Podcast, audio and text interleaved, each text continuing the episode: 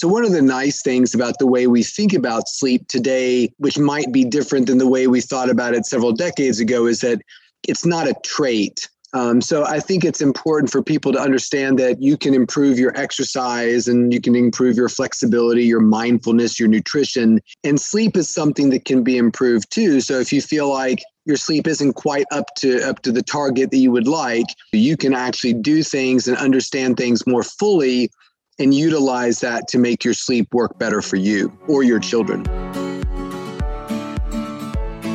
Hey everyone, I'm Jeff St. Pierre, and welcome to episode 61 of my podcast. But it's also the first official episode of Adult Education, which I'll tell you more about in just a second. My guest this week is sleep expert Dr. W. Chris Winter. And before we jump into this conversation, first, thanks for checking out my podcast, Adult Education. If you've been following along, the show used to be called Be More Well, but I made the decision to switch things up. If you want to know more about that, you can listen to episode 60, where I describe my thought process and the ultimate decision to change. On adult education, you can expect to hear conversations with experts in all kinds of different fields. I love to learn, I crave it. I need it. I love knowledge and new information, so I'll be chatting with people who've got a lot of knowledge to share with all of us.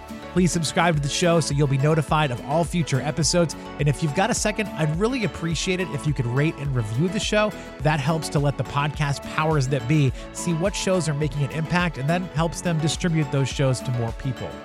We're talking this week about sleep. I've spent the last 20 years of my life living with a lack of sleep. While I was breaking into the radio business, I was working overnight shifts at the radio station and waiting tables all day long trying to make ends meet. Then I finally got my dream job on a morning show. And as much as it has been a dream job in so many ways, it totally destroyed my sleep patterns because I've been getting up at 3 a.m. for the last 15 years.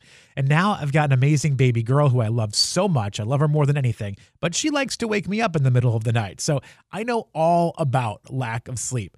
But this episode, it's not about me. We're going to cover some topics that are more relevant for adults, but the big focus here is on kids.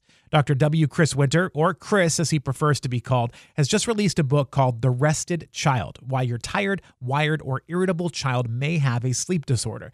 Through his many years of experience, Chris started to realize that we seem to put a huge emphasis on getting babies to sleep through the night right after they're born, but then we essentially ignore sleep in kids until they become adults. And if you think about it, it kind of makes sense, right? Kids are resilient. They've got a lot of energy. Younger people operating on a severe lack of sleep might not present the same symptoms that an adult would, and they probably wouldn't even understand it if they did. You know, we see young kids yawning and we think, oh, they're just bored. Or have you ever heard this one? I love this one. An adult telling a kid that's very overwhelmed that the extra work, quote, builds character. Does it? Have you ever seen it build character? Or maybe it just burns them out and creates more stress and anxiety. That's probably more likely, right? If there's anything I've learned over the last couple years, it's how important sleep is to so much in our lives. It's crucial to mental health, physical health, happiness, even weight management, just to name a few things. Chris and I will talk about some of the warning signs and ways that we can work with our kids to help them out. Also, you'll hear me reference at the beginning of the conversation that this is kind of a do over interview. I initially spoke to Chris on what was kind of a crazy day for me. When I went back to listen to it, I realized there was just so much we didn't talk about, and I, I really felt off my game. So I reached out to him, and he was nice enough to take more time out of his day uh, for me to have another conversation. And this is that chat that I'm so much happier with. So I'm glad we got to do it. Again, before we get into this, please subscribe to Adult Education so you'll be notified of future episodes and rate and review the show if you feel so inclined. I'd really appreciate that. If you want to connect with me on social media, it's at Adult Education Podcast on Instagram and at Adult Ed Podcast on Twitter. That's the best place to find information about the show. Well, thank you for making some time for me. I uh, I do appreciate the mulligan, if you will, on this one.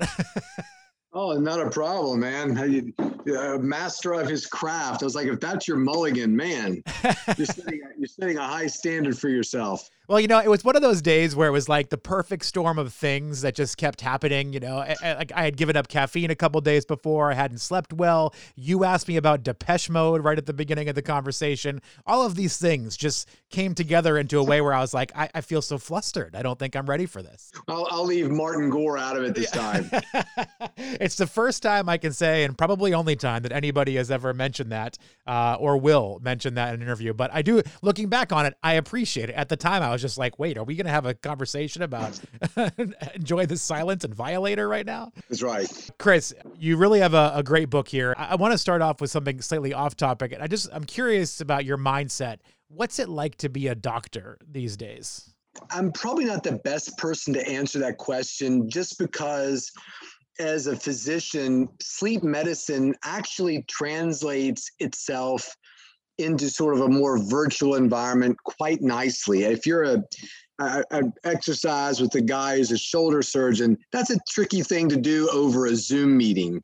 But but but sleep lends itself nicely. Plus, a lot of times people will like to will come to their virtual appointment still in bed. So I get to actually see where where they're sleeping. So, you know, I think medicine is kind of forging on. We need to do a little bit better about. We have st- strange laws that if you live in Virginia but you happen to be visiting your mother in another state, then I can't see you for your follow up. If you're hiding from COVID in your beach house in North Carolina, you have to physically be in a room in the Commonwealth of Virginia or Maryland or DC before my. So there's some little things like that that need to kind of get caught up a little bit. But from our perspective, it's been good. It's been allowed us to sort of take a look inside the homes of people. And that's a big part of kids' sleep and adult sleep. But I think overall, it's been hard for doctors and dentists and, and healthcare providers to practice their craft. And there's been an overwhelming need so that limited resource, overwhelming need has created a lot of inequ- inequalities.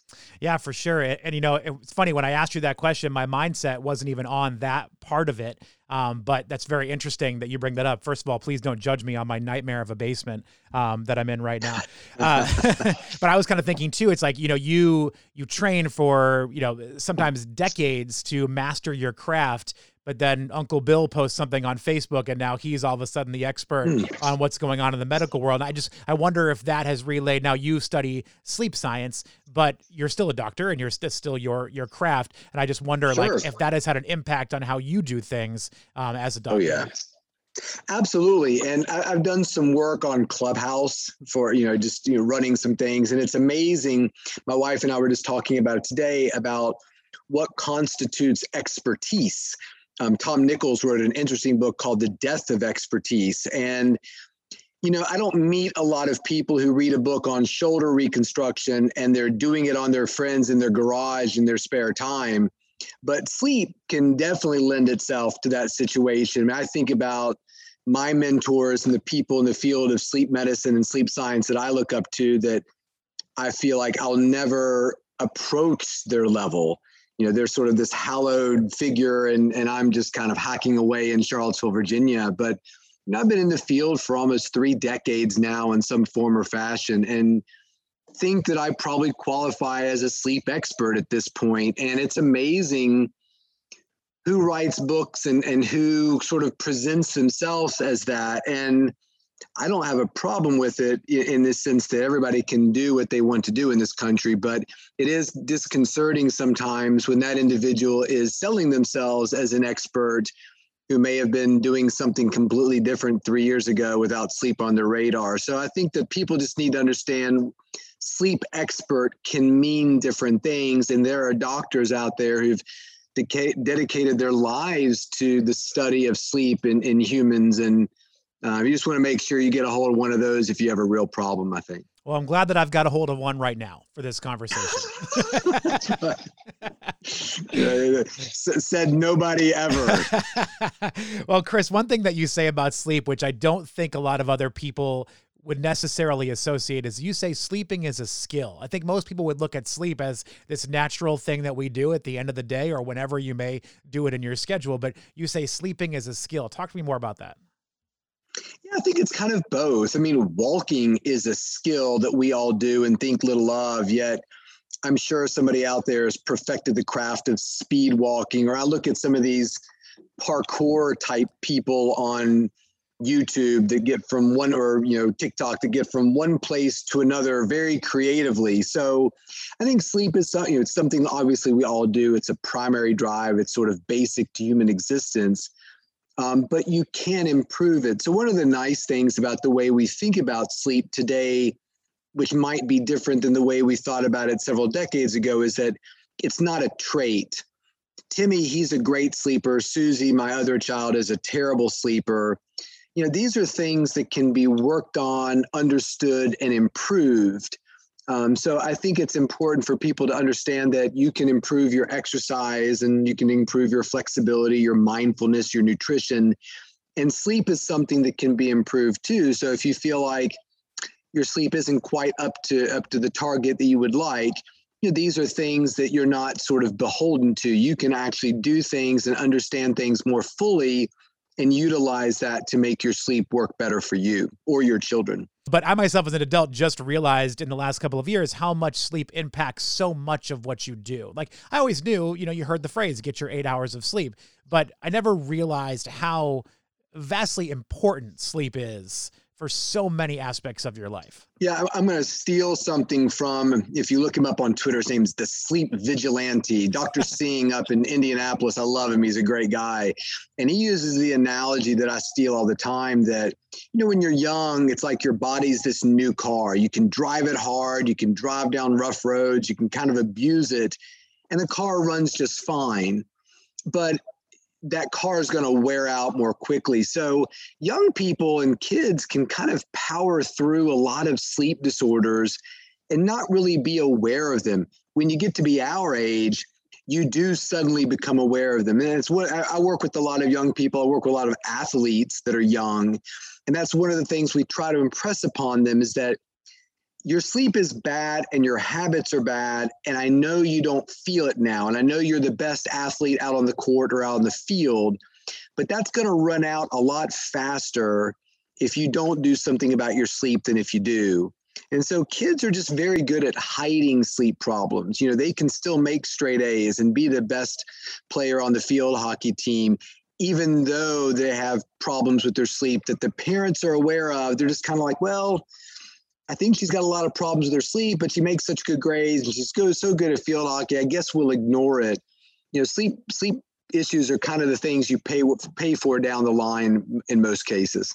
Yeah, you say there's not really a lot of stuff out there in the world. I mean, we focus so much as new parents just trying to get our kid to sleep through the night, and then it's like we ignore it for 17 years until they become adults, and then we start looking at it again. And it's so it's so interesting that given how important sleep is to everybody, how that has been so easily ignored for so long.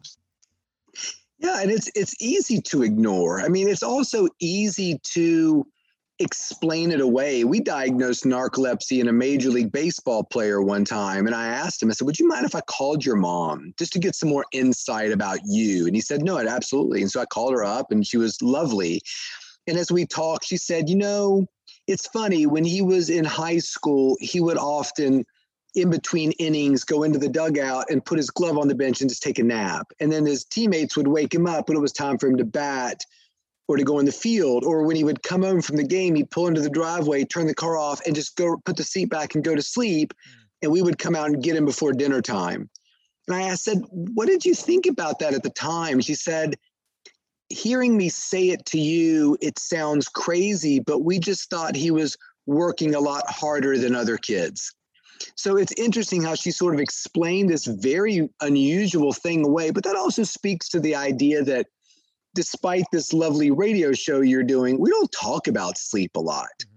You know, we just it's just something that we don't bring up. We complain and about it. Things, that's about what we do. We, we complain, complain, about it. That's that's that's exactly right. But we don't really sit down and talk about it as it pertains to us. So it's kind of a hidden little issue for a lot of people, particularly parents, because once you get your kids sleeping through the night, you know, if you're 17 year old still wetting to bed, or you've got a child who you cannot get them to get their computer out of their bedroom, those are things that, you know, a lot of times make parents feel badly about the way they've parented. It's hard to, to deal with some of these types of things. And then a lot of things that are obstacles to kids getting sleep, like early school start times, I think parents kind of feel like, well, what am I going to do? I mean, the school starts at this time so how can I really impact that? And so there's so many things that people also feel like are out of their control. We have a lot of parents who wake their kids up very early, drop them off with a neighbor, a friend, a family member. They go on to work. And then the kid will catch the school bus from grandma's house. But the kid's been up for an hour and a half already because the parents have to leave for work. So there's all kinds of obstacles today that really make it difficult for some kids to get adequate sleep. And then the kids who are getting adequate sleep, who still show signs of it, you know, the parents would never think that there's a sleep problem because our kid literally sleeps the entire weekend away. So uh, we, we put a lot of emphasis in our culture about people who can't fall asleep. So if you have a child who falls asleep all over the place, easily take naps, always falls asleep when you put him to bed at night, wants to sleep in until lunchtime on the weekends, we often view that as being a great sleeper and not necessarily an early sign of a bigger problem. Hmm. I think back to when I was growing up, we had one shower in the house. So if I wanted to take a shower before school, I had to wake up at five o'clock in the morning because my dad also had to take a shower. My mom also had to take a shower. I had to catch the bus before school. And, you know, looking back on it, it just seems insane that I was getting up that early to go spend, you know, eight hours in a classroom learning. And I played soccer in high school as well. So it's classroom and then you have an hour or two of practice or a game after school. And, and my parents used to question why I would come home and take a nap after school sometimes. And like it was something crazy that I was doing. And I'm like, I'm looking back, I'm like, I was freaking tired. That's why. Absolutely. And I think we all, I mean, you know, parents need to be aware of these types of situations. Educators need to be too. I mean, for a kid like you to come to school by the final period of the day, if you're sitting there kind of showing signs that you might want to nod off, we, we, we want to move away from sort of a blame model and more sort of a supportive kind of situation. I mean, my wife's a school teacher, and she says, I've had kids in my class who fall asleep almost every day. And so, you know, she always thought it was her job to sort of sit down with the child and say, is everything okay? Are you getting access to adequate sleep? Or maybe, you know, you're sleeping in bed with mom and dad because they've had to move out of their house and move in with the, the grandparents because of financial. So there's always lots to understand in these kinds of situations. And, you, know, you kind of have to take them almost on a case by case basis to try to figure out how can we make this difficult situation at least a little bit better for the child. Well, let's talk about school for a second, since we're already on the subject. Anyway, uh, I, I, saw that you say that kids kind of hit their hit their peak intellectually at about four o'clock in the afternoon. And I've seen a lot of studies that talk about how if the school day started later, that would benefit our kids. And I have to wonder, I know, I want to say it's Colorado. I've seen some districts that have changed their model to start school a little bit later, but most places are still starting fairly early. I have to wonder, with all the research that does seem to be out there and this information, why haven't we adjusted to have kids? go to school a little bit later. I'm, I'm, sure I can think of a lot of parents that wouldn't mind waking up a little bit later in the morning either to get their kids ready to go to school. Yeah, there's a lot of things that work against that. Um, the some of the bigger ones are busing. Sure. Sometimes for the older kids to come in later, it's forcing somebody to go to school earlier because they don't have enough buses to do their elementary, middle, and and high school. Um, after school sports, like you said, you played soccer, that can sometimes become problematic because then the sports start later and kids get home even later. Um, parents' jobs are another big one. So a lot of times when school districts look at doing this, there's some pushback from the parents saying, "Look, I've got to be at work early. I can't wait around until for another hour until my kids gets on the bus." And then probably the biggest argument against it is always, well, look, if you just make the school start later, the kids will just stay up later and it will be, you know, we're going to negate things. But there's really two variables we're talking about here. One is total sleep time, which evidence is coming out of the pandemic. Uh, I'm actually writing an article right now for Psychology Today about this, that there's all this evidence coming out of this big experiment we've done in the pandemic that says no, the kids actually utilize the time if they if you're if they're given it. Mm-hmm. Um, so there's the issue of total amount of sleep time, but then there's the issue that you bring up about the alignment of the time with when kids do their best during the day and like you said, most kids tend to be a bit more night oriented. Most grandparents tend to be a little bit more day oriented. So having a school start early and end by three, you're sort of missing the peak academic intellectual period of a lot of kids. So if you have a kid who's a real night owl, having them take their math class first period is probably not the smartest thing for you to do. I mean, if you can get the school district to start late, where there's some sort of virtual math class they can take in the afternoon, that's a good option. But the other option might be, hey, you've scheduled my kid for a AM math class. Can we make that the last period of the day and have him start the day with gym class and study hall or something like that? Yeah, it's so interesting. I'm trying to think back to if I even had an option of when my classes were. Like I remember starting school and just mm-hmm. saying, okay, well, I have to take geometry and you know English and whatever. But I don't know if I ever had an option of I'll take this geometry class or that. So it, it is it's tough. I understand. And that's the way saying. my school was. Yeah. That's the way my school was too. Mrs. Ankrum taught geometry third period. That's it. you want geometry, you know. But it is interesting because I always have this sort of mindset the options that a lot of children have, not everybody, um, are, are really quite vast in terms of online options, community college options, um, just different things that parents can look into. So there may not be that option, but I think it's it behooves parents if they're feeling like, look, we're going to do what we can do to take Timmy, who's a real night owl. We're going to read Chris's book and do some of these techniques to try to draw his circadian rhythm a little bit earlier. But in the meantime, we'd also like to explore options for setting up some of his more difficult classes a little bit later. It never hurts to sit down with a school administrator or a guidance counselor and have that conversation. And there's some tools in the book for assessing your child. So when you sit down in that meeting, um, you can say, well, Timmy's got a you know a children's chronotype score of 78.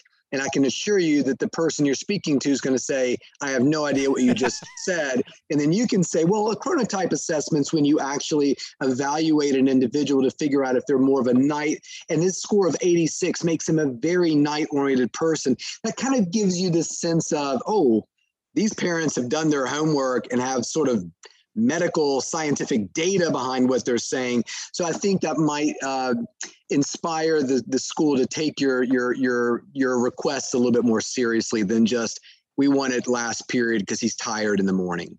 I've always been more of a morning person. Even as a kid, I used to wake up really early. I mean, it was the only time that I could ever watch MTV in my house because it was banned. So I had to watch it before my parents uh, woke up in the morning. Uh, but I, have always been early, an early riser. It's funny, like I think back on college, Saturday and Sunday, I'd be up at seven o'clock or eight o'clock in the morning, and I'd have to either navigate around my roommates who were sleeping, but also everything on campus was closed. Nothing was open until like eleven o'clock in the morning because they figure all of the college students are sleeping in.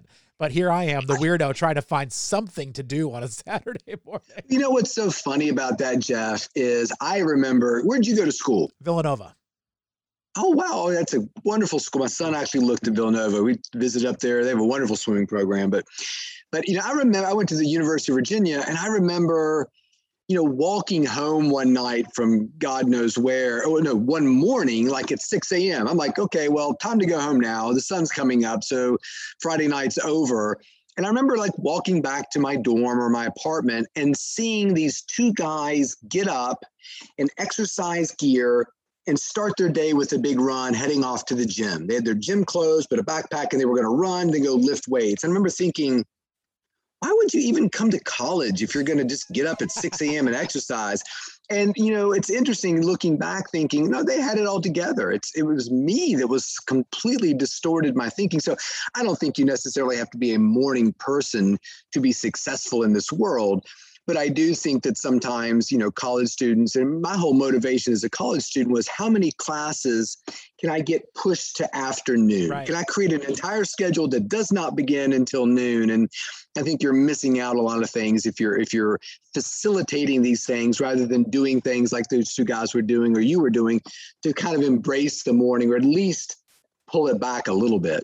I wish this is off topic, and I don't think you and I are that much different in age, but I wish that the idea of working out and getting physically fit was as popular when I was in college as it is now. Because knowing that I was up early all the time, I would have taken advantage of the gym. So I, I think I went to my college gym twice while I was there. It's like people just didn't really talk about it. It wasn't like a thing like the athletes went there. That's who went to the gym was the athletes yes. on season, off season. That's who was working out. Their average college student wasn't going. And I, I think about it now, like I wish that I had known what I know now about physical fitness because I would have totally yeah. used those hours at the gym as opposed to just sitting around somewhere trying to occupy my time.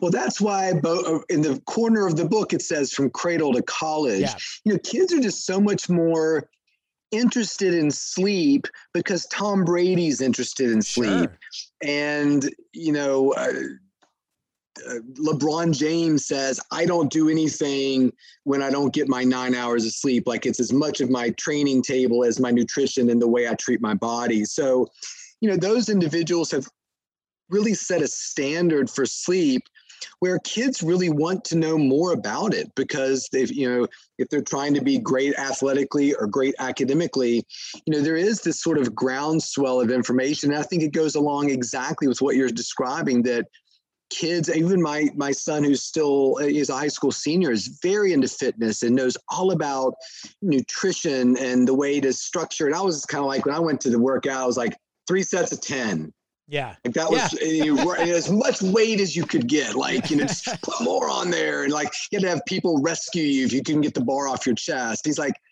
that's not the way you build strength and endurance and muscle. Like, they just have so much information. And so, this is a great time to really capitalize that because kids want to know about their nutrition. They want to know about their exercise. They want to know about sleep, not because some short sleep doctor in Virginia is talking about necessarily, but because people like Tom Brady, like Tom Brady retweeted something I tweeted one time. Ooh. My kids called me at two o'clock in the morning and said, Tom Brady just mentioned you in a tweet. You know, and I'm thinking to myself, that's awesome because if Tom Brady says, get some sleep and pay attention to your chronotype and watch out for light and temperature, then people will actually do it. So that makes my job a whole lot easier as a native New Englander, that just gave me goosebumps just thinking that I'm talking to someone that has been retweeted by Tom Brady. it's like the seven to six degrees of Kevin Bacon. I've been retweeted by Tom Brady. So that's a that's a that's a one jump and you're Tom Brady. I still got the screenshot of the tweet. That's awesome. I, I, I, look at I look at it from time to time, Jeff. I've you know I've got the Under Armour Tom Brady shirt, like the sleep shirt that he put out. I've got that. Come on, we all absolutely, absolutely. We've talked a lot more about older kids, but younger kids too. I, love at the beginning of the book you basically say your parents had everything wrong in your, your chapter two, which I think is fantastic. But younger kids, like a lot of what happens when they're older starts when they're younger, and it it starts absolutely. with things like schedules and, and working with them to understand the importance of sleep, right? Absolutely, yeah, and no, I'm not disparaging in any way books about how to get your kids to sleep through the night. There, there's some wonderful ones out there that really kind of set the stage for, again, this is something that if you left your kid alone, yeah, he'd eventually sleep through the night. I mean, there's people some, some say, what, what book do you like, you know, for sleep training? And I always ask, this is the same one that I like for food training. They're like, oh, I didn't know there was food training books. Well, there's not, but your kids are going to eat, they're going to sleep. But I do think that paying attention to it understanding more about how it works, how it works for your individual child. That's important. When we talk about sleep, we often talk about averages. You're adult, you need eight hours of sleep. Well, that's the average adult. Maybe you're not the average adult. So kids are not average kids. They're your kids. They're special kids. And so you want to make sure that you kind of set the tone for their sleep early and give them that. I have a whole section of my book that talks about sleep identity. Mm. You know, we'll, we'll, I have parents all the time, lovely parents, who come into our clinic and will say, you know, my my Kathy, my first daughter, is a wonderful sleeper, but Timmy here is the worst sleeper in the world. Now, Timmy's you know six years old. He's got functional ears, and he's sitting right next to his mother, who just said that. Now, I've never encountered any parent who says, you know, this is, you know, Sarah, she's so smart. Look at her build these Lego creations. That's Tom over there. He's dumb as dirt. you know, he's just an intellectual non-starter. Like nobody would ever say that. If I said to them, "I'm looking at Tom's Lego creations, uh, mom, and he doesn't look like he really understands what's going on. Is he is he smart?" You know, she would probably hit me for good reason. Like we would never talk about our kids that way. But talking about sleep and them hearing bad sleeper, not a great sleeper, Kathy's better than you, kind of thing, really can do a lot of damage like you said, as they become older sleepers, they go to bed with this kind of performance anxiety. Um, so it's fun to treat both kids and adults because I get to see both sides of that. I get to see the little kids and help them with their sleep. I also get to see, the 37 year old who was ignored, who comes to see me and says, You know, Chris, I've just been a bad sleeper since I was a kid. And it's always interesting to kind of unwrap that, uh, you know, unpack that sentence a little bit. What do you mean when you say you're a bad sleeper? Like, what does that entail? So, because it's like you said, that's something that could easily have been fixed, most likely, or addressed when they were younger.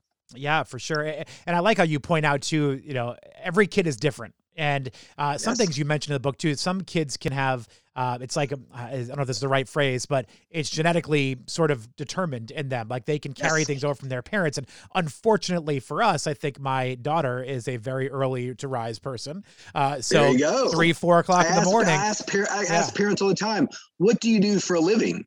And God help the child who says, "Well, my mother's a trauma surgeon. My father hosts a radio show in Baltimore." Like oh, that kid's going to be a morning person. You know what I mean? Like it's, or a school teacher, school yep. teacher, radio personality. That is going to, that's a morning kid, you know, every day of the week and twice on Sunday. So, and again, nothing wrong with it, but if you're expecting to sleep in until noon on Saturday, that kid's waking up at 5:31 pancakes. That's literally my house. My wife is a middle school teacher and I do a morning radio show. So Look at that. You Psychic. just, you just yeah. know. I mean, she'll All go to listeners. I did not know that's what Jeff's parents. but it's funny, Jeff. I always ask that, and it's amazing how many times you can see that lineage of that night owl or that morning lark and reflected in the parents for sure. Yeah, I mean she'll pass out. My my daughter will pass out. She's almost nine months now. She'll pass out at 6 30, 7 o'clock every night, which is great for us because we're like, okay, well now we can go to bed by like eight o'clock and get some good sleep tonight but then she's up at four o'clock in the morning every day. Like, I mean, it's that is her that is her thing. It drives my wife crazy because she's like, I can just get one more hour, please. but it is. I never, I never even would have thought about that either. That that is such a a thing that kids can carry over what their parents are like. You know, I wouldn't have thought that's something that you that you inherit. That's exactly right. Yeah. So not only, you know, timing of sleep, but you know, the duration that you need. Are you more of a short sleeper, don't need quite as many hours, more of a long sleeper? The other interesting genetic thing that I talk about in the book, and I, I name it horsepower because I've never heard it called something that's catchy, is how well do you function the next day if you get inadequate sleep? So let's say um, something keeps you awake until three in the morning and then you go to bed and then you have to be up at six to catch a flight or go to work. How does your day look the next day? If you talk to a trauma surgeon they're like oh three hours? Oh i'm great on three hours. You know that's like you know they just feel like or military people are like that. Other people are like i would be dangerous behind the wheel of a car. Right. Like I probably wouldn't drive if I only got three hours of sleep. And so that horsepower gene allows people to function better on inadequate sleep. And there's several of these genes. I'm calling it a gene. There's actually been several that have been found. And they're kind of a blessing and a curse. Like if you've got it, you may not be the smartest doctor, but you will work everybody else under the table. Like, oh my gosh, Chris, he just he just left the hospital three hours ago. Now he's back and he's taking people's spleens out. He's the best doctor we have. Well, he's not the best. He just can deal with that inadequate sleep better. Mm-hmm. And if you don't recognize that and reconcile it, these are people that are just animals and then they die when they're 52 years old. Yep. And nobody can figure it out. Oh my gosh, he was so amazing. He was just a hardcore guy, never slowed down, never stopped, and then he just died. We can't figure it out. Well, we, it's because he was chronically depriving himself of sleep all that time, even though his performance didn't really reflect that, uh, um, obviously. Uh, I want to go back to uh, to older kids here a little bit because I feel like this may impact them a little bit differently. But uh, one thing that you talk about is how the greatest threat to sleep in kids is technology and school, and kind of how they're merging together in so many ways right now. Can you talk a little bit more about that? Yeah, I mean, my my wife, like your wife, is a teacher. Um, both of my parents are teachers. Um, I love educators. In fact, I, always had this sort of imaginary ripcord that if I ever felt like medicine was not for me or it would just became something that wasn't great, I'd pull that ripcord and go teach high school biology and be extremely happy doing it. Um, However, I do think schools do represent a bit of a threat in terms of our kids' sleep. And if you ask a lot of parents and say, what is the biggest obstacle in terms of your child getting the right amount of sleep? If you talk to most older children, um, they're going to tell you it's probably school. Hmm. Um, and I think a lot about that. Um, outside of that would probably be technology. So it would be shocking to me if a parent said anything besides those two answers if you asked them the question, what do you think keeps your kid from getting enough sleep? Um, and, and what I meant by that was I think we are probably about the same age. When I was growing up, somebody had a Nintendo or an Atari or ColecoVision or whatever you had. Um, you know, if my father had thought I was using it too much, he could just unplug it and take it away. And that was it. I had no access to any more kind of you know screen time besides the TV room and our family room, which was not something. It was like I think it weighed 368 pounds, so you're not taking it anywhere. It's like behemoth piece of furniture, like they used to be, or whatever. I mean, did you have the old um, so, TV that was broken with the new TV sitting on top of it? Because that's the real. We did. Real no, test. we, we yeah. did have that for a period of time. Absolutely, I know exactly what you're talking about. Um, so yeah so this idea of sort of separation of church and state separation of mario and calculus and that doesn't really exist anymore. You know this idea that when i kind of walk up to my child who's writing his essay is he really writing an essay? I mean he is now what was he doing five minutes ago? Mm-hmm. um, and so with the pandemic that's become even more amplified that i mean i've got uh, high school son and two college age kids who wake up, start their classes on their computers in their bedrooms. And then when the classes are over, they might come down and grab food out of the kitchen and you know take it back up into their bed, which is super healthy, you know. And then they can just entertain themselves by watching the next episode of Breaking Bad or White Lotus or whatever anybody's watching. And then they're never going anywhere. They're always on the same screen. They're always getting the same light amount. Um, and that's really problematic. I mean, it was so much easier to have a paper copy of, you know, Catcher in the Rye and be able to walk around with it and go outside and read. And, you know, so we have to be very careful as parents that we don't kind of fall into this trap of, it's like the matrix, man. They like wake up and plug themselves into the matrix and are they ever unplugging? And, and that's where the school kind of situation, I think I wrote in the book, I think every child should be able to go to school, play a sport, and do something else. You know, and play the trumpet, dance, volunteer at a church or a you know soup kitchen, whatever you want to do. Like we, we should be able to do that. It's I, I compare it in the book like when you get an entree, you get two sides. You get to pick what it is: fries, coleslaw, or special potato salad, whatever you like. Outside, you can do more than two things, but at that point, it's becoming more of a privilege rather than a right if you feel like, look, between school and these two things that my kids do, she dances and she likes to go play piano at the nursing home once a week, and you're not feeling your kids getting enough sleep, I think we have to kind of look at this and, and, and figure out why. You know, what's what, what's preventing that? And our kids will come home sometimes and have just tremendous amounts of homework. I mean, just hmm. to the point where I'm going to bed and my kids are still up. I'm like, you need to go to bed. Well, I haven't finished my homework yet because we didn't get back from the travel soccer game until right. late and it's tough it's it's a very different situation than when i was a kid for sure yeah, just to piggyback on that really quick, I was thinking about it. Like when when I went to school, yeah, I mean, you wanted to have some good stuff on your application when you were applying to college, but kids now are building resumes. I mean, the resumes that these kids have to go to college are better than my resume after 20 plus years in the professional field. And I feel like we put so much pressure on them to do more and more and more just to be successful at the next level. And I almost wonder if we're kind of the cause for so many of the problems. Oh. It's not that they can't do it, it's because we're forcing them into these situations. No question. And I'm, and I'm always really vigilant too. I mean, everybody has responsibility. Sure. I, as a parent, have it. The kids have it. The school has it.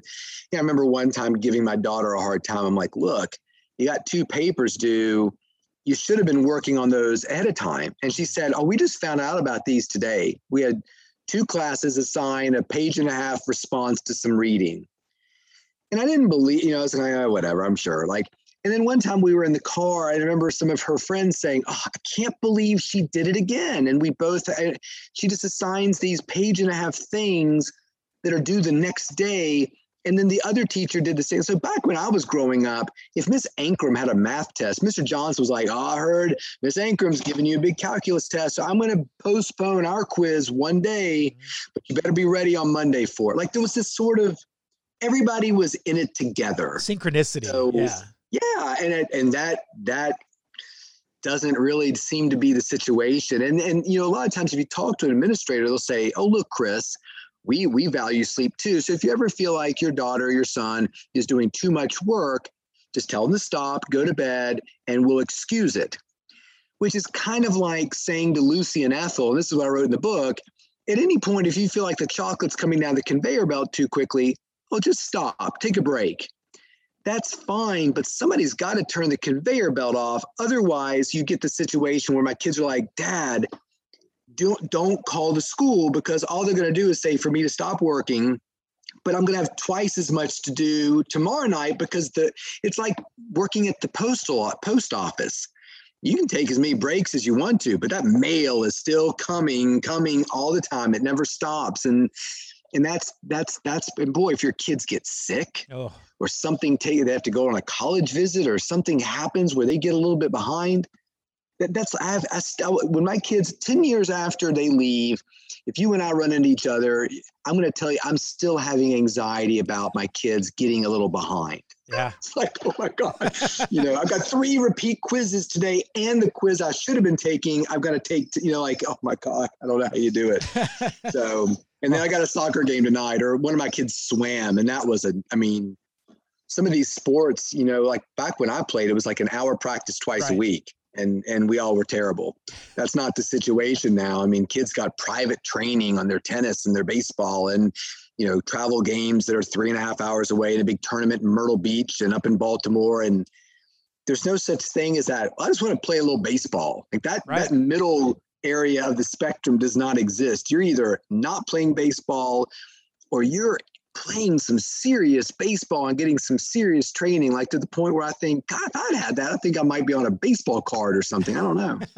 well, I'm not going to follow up on that because I think that will lead us down a whole different rabbit hole right now. But uh, Chris, yeah, really. I, I, really appreciate your time. I've, I've, taken up enough of your Thursday evening right now. I, I love talking to you. You've got so much great insight. I know you like to go by Chris, but I'm going to say your full name just at least once. Dr. W. Chris Winter, the author of The Rested Child, Why Your Tired, Wired, or Irritable Child May Have a Sleep Disorder. Uh, where can people go if they want to find out more about you, find out more information, and, and follow along?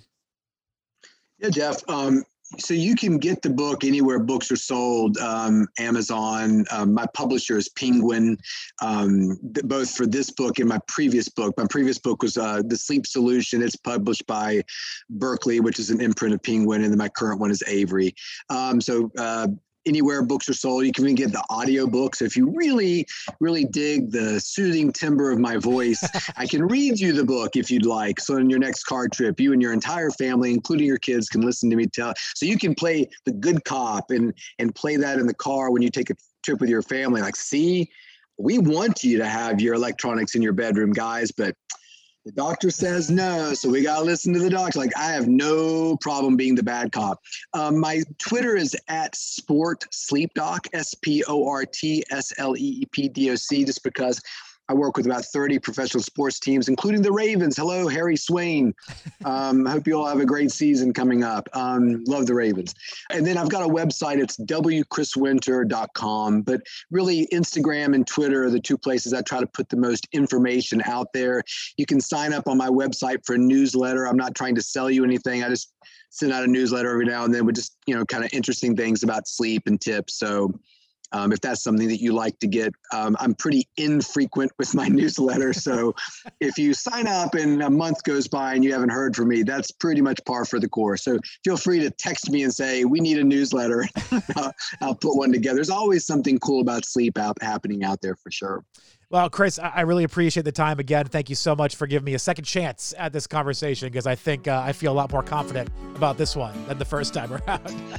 My pleasure, Jeff. If I can send you anything for your uh, special little girl, uh, you let me know. Thank you to W. Chris Winter for his time. I promise, Chris, that's the last time I'll say your full name. The book, The Rested Child, is available now, and it is a great read. I always appreciate a very scientific and educational book that's also written with humor and real life experiences to help make it more relatable and understandable to us non academic types. And thank you to all of you for taking time out of your day to listen to Adult Education. I've got some great conversations coming your way over the next few weeks. I know you're going to enjoy it, so please don't forget to subscribe.